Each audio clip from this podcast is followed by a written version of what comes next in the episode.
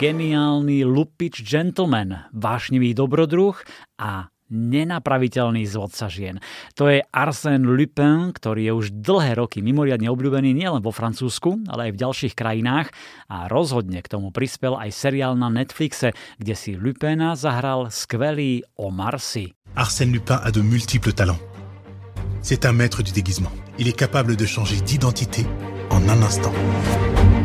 Ako v traileri hovorí Omar Sy, Arsène Lupin má mnoho talentov, je majstrom preoblečení a behom chvíle môže byť niekým úplne iným. Tak teraz vyšla kniha Lupinových dobrodružstiev v novom preklade profesora Štefana Povchaniča ktorého som mimochodom študoval na Univerzite Komenského francúzštinu, aj ja.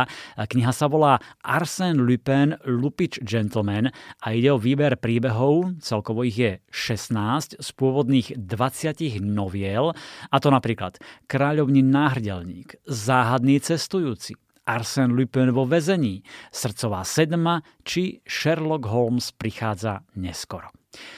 Postava Arsena Lupéna sa zrodila v roku 1905 a to príbehom Ako Arsena Lupéna zatkli. Nájdete ju aj v tejto knihe.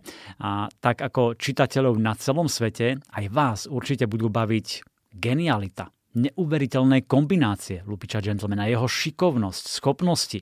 K tomu si pridajte zmysel pre iróniu a nečakané zvraty. Dostanete sériu, ktorú si zamilovali milióny čitateľov.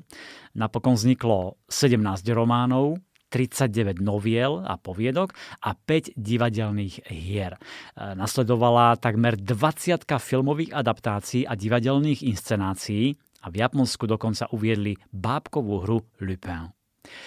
Toto slovenské vydanie je prekladom výberu vnúčky autora Morisa Leblanca, ktorý vyšiel pod názvom Neobyčajné príhody Arséna Lupéna v roku 2011.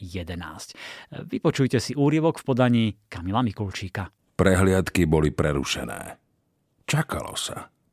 Od prvej triedy po podpalubie, ktoré sa hemžilo emigrantmi, všetci čakali na vrcholný okamih, keď sa konečne objasní tá neriešiteľná záhada. Kto vlastne je tým chýrnym Arsénom Lupénom? Pod akým menom, pod akou maskou sa skrýva? A ten vrcholný okamih teraz nadišiel. Aj keby som mal žiť 100 rokov, len tak ľahko sa mi nevytratí z pamäti. Budem si pamätať všetko do poslednej bodky.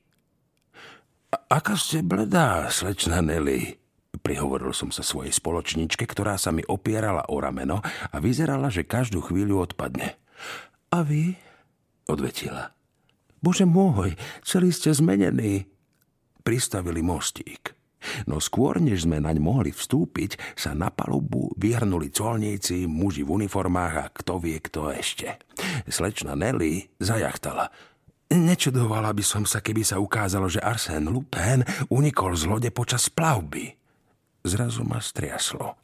Spýtavo sa na mňa pozrela.